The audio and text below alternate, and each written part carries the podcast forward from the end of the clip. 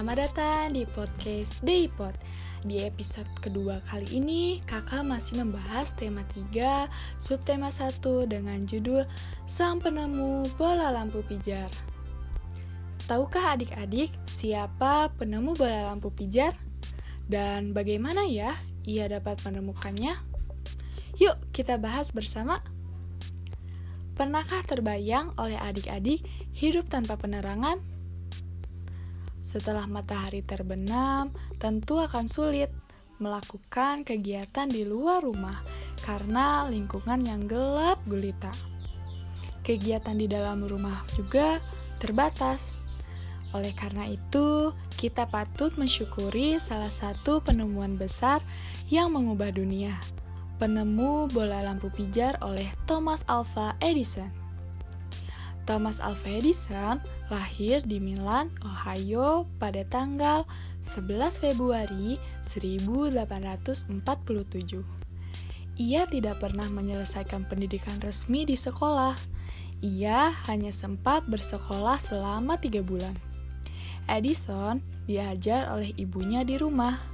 Walaupun tidak mengikuti pendidikan formal, terlihat bahwa ia memiliki rasa ingin tahu yang sangat tinggi.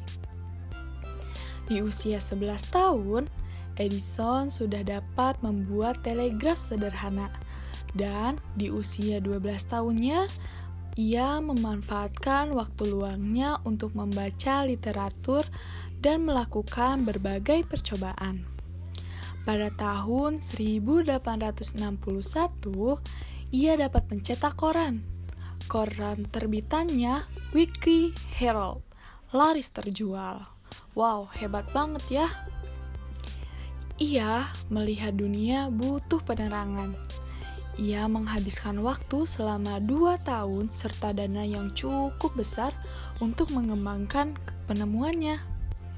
Melalui kerja kerasnya, pada tanggal 21 Oktober 1879 lahir lampu pijar listrik pertama yang dapat menyala selama 40 jam. Kegigihan Thomas Alva Edison memberikan hal baru bagi dunia.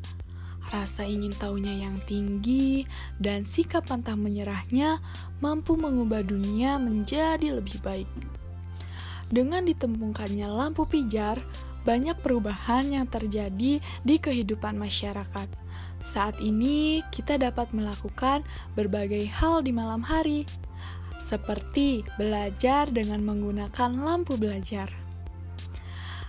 Dengan kerja keras dan pantang menyerah, Thomas Alva Edison berhasil menemukan bola lampu. Nah, bagaimana nih dengan adik-adik? Apakah adik-adik telah memiliki sikap pantang menyerah pada saat belajar? Adik-adik harus semangat terus ya untuk belajar. Nah, untuk materi kali ini cukup sekian. Kakak berharap adik-adik paham ya dengan apa yang telah kakak sampaikan. Sampai jumpa di episode selanjutnya. Dah.